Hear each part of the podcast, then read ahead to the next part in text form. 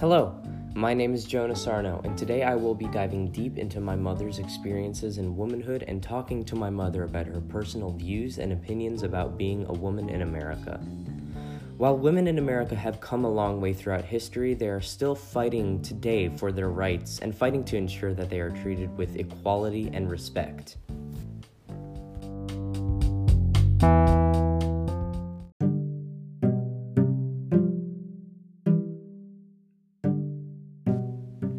Starting off, we will be looking at a speech by a feminist Susan B. Anthony. In the late 1800s, Susan B. Anthony tried to vote against the law. During this time, women were not allowed to vote, and she was arrested and tried for her crime. In a speech, she quoted, "It shall be my work this evening to prove to you that it, that in thus voting, I not only committed no crime, but instead simply exercised my citizen's right, guaranteed to me and all United States citizens by the national Constitution." Susan B. Anthony was an incredible inspiration to so many women, and she basically started the ERA for women and, tra- and blazed the trail for women's suffrage. Her legacy still lives on today in women's rights and will be forever treasured in this country.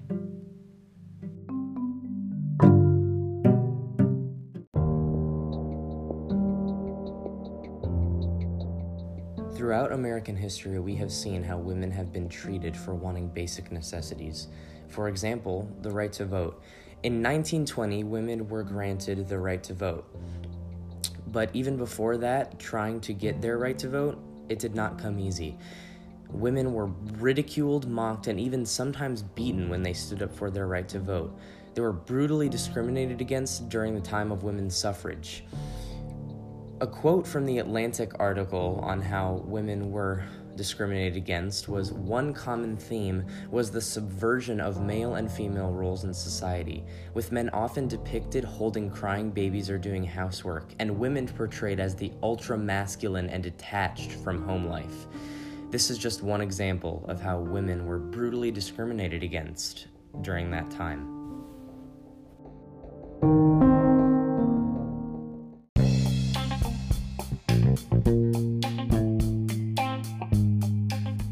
Another example is a debate between women's ERA advocate and opposing mate Betty Friedan and Phyllis Schlafly.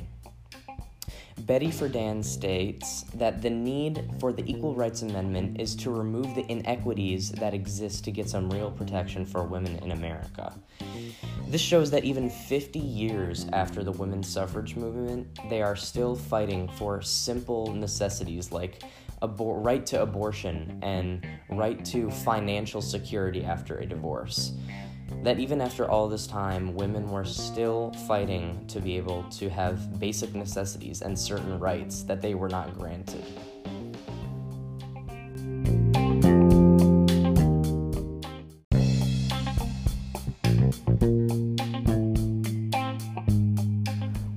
Interesting is that the ERA, or the Equal Rights Amendment for women, was not even ratified until a, a, few years ago.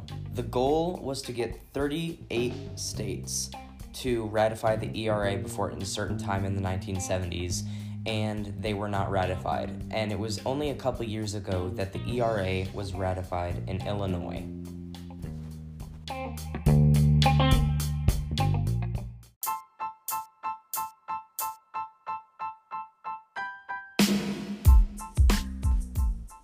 Today, I will be talking to my mother, Bridget Sarno. She is a writer and producer for television documentaries.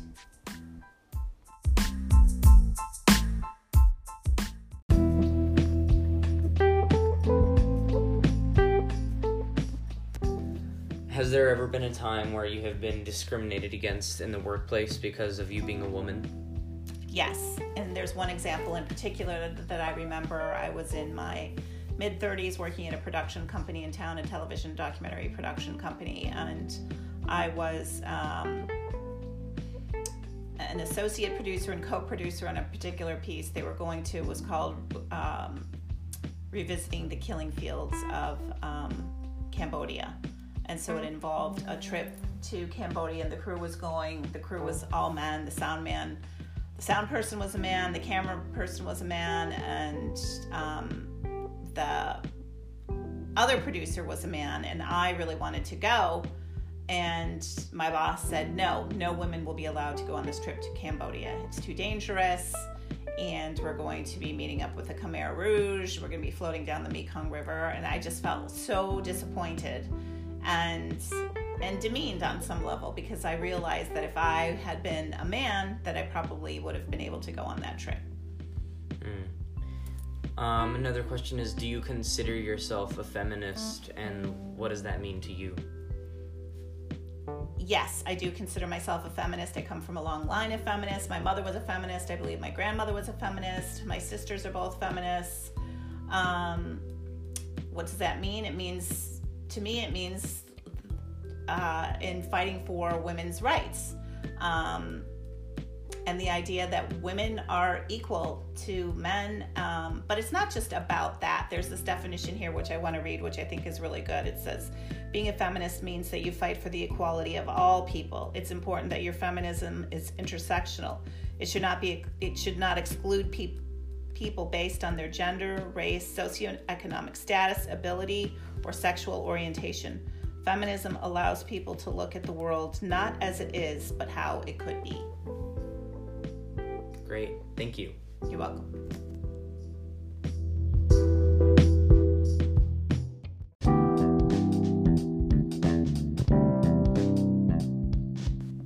After this interview, it helped me understand so much more that I did not learn before. I learned that my mother is a very opinionated woman and is very proud to be a woman and takes pride in the work that she does. I also learned about experiences she has had with being harassed and discriminated against because of being a woman. Much of this I did not know before, and it is really eye opening to be able to listen to it. I learned a lot from Bridget today, and I now realize even more about how important being a woman is, especially in America. There is a lot of hope for women today, and they will continue to fight for equality until it is ensured. I'm Jonah Sarno, and this has been a podcast on American identity and being a woman in America.